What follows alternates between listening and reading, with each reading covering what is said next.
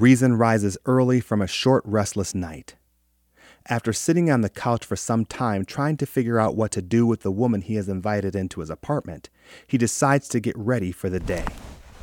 After showering, he puts on the same clothes he wore the day before as to not disturb Candy, who is sleeping in the room where his fresh clothes are. Rezin looks in on her one last time before heading to the living area to make a phone call. Hello? May I speak to Mr. Kessler, please? Hi, Mr. Kessler, this is Rezin. Rezin, where have you been? Mr. Kessler, I. Do you know that I've been doing your job and mine for the last week? Sir, I'm sorry, but I thought that had already been worked out. Steve said he'd cover for me. Steve? I haven't seen him either. Now you listen to me, and you listen good. Ever since you came to this company, I've had to cover for you. The first few times, I let it slide. But it's getting old, Rezin. As old as the gray hairs on my head. Now you tell me what I want to hear right now, and you straighten your act, or you better start looking for another job. I've just about had as much as I'm going to take. I'm sorry, Mr. Kessler. I really am, but I'd appreciate it if you could cover things just for one more day. No, no, wrong answer, buddy. You get your butt in here now, or you won't have a job to come back to. You hear me? I really can't right now. I have some very important things to take care of right now. You know, I thought you were smarter than this. I can see that there's only one way you'll take your job seriously, and that's to find another one. Don't bother coming in. You just bought yourself a ticket in the unemployment line. You're fired. Wait, Mr. Kessler, can we talk about this? I. Mr. Kessler?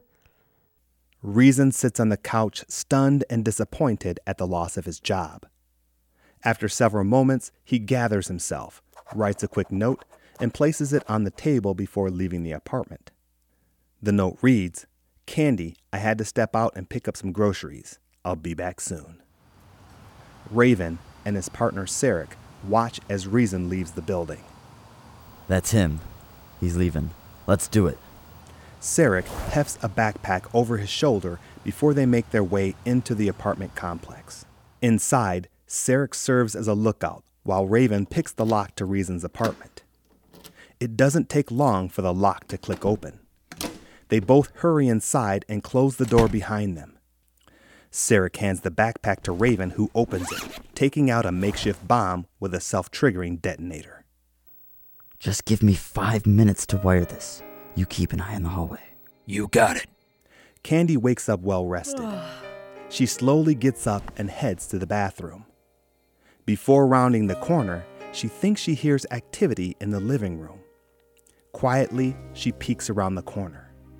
She sees two men at Rezin's front door. Hand me that charger. Almost set. Candy quickly pulls herself back, hoping that she wasn't seen. Shh. Did you hear that? Candy's heart is in her throat.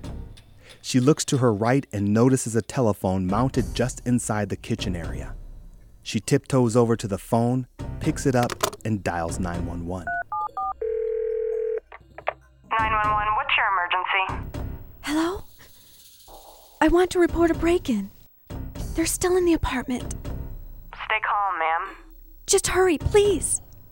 What's your location? The address? Suddenly, Candy feels a hand over her mouth and an arm around her waist. She drops the phone as she is pulled out of the kitchen struggling.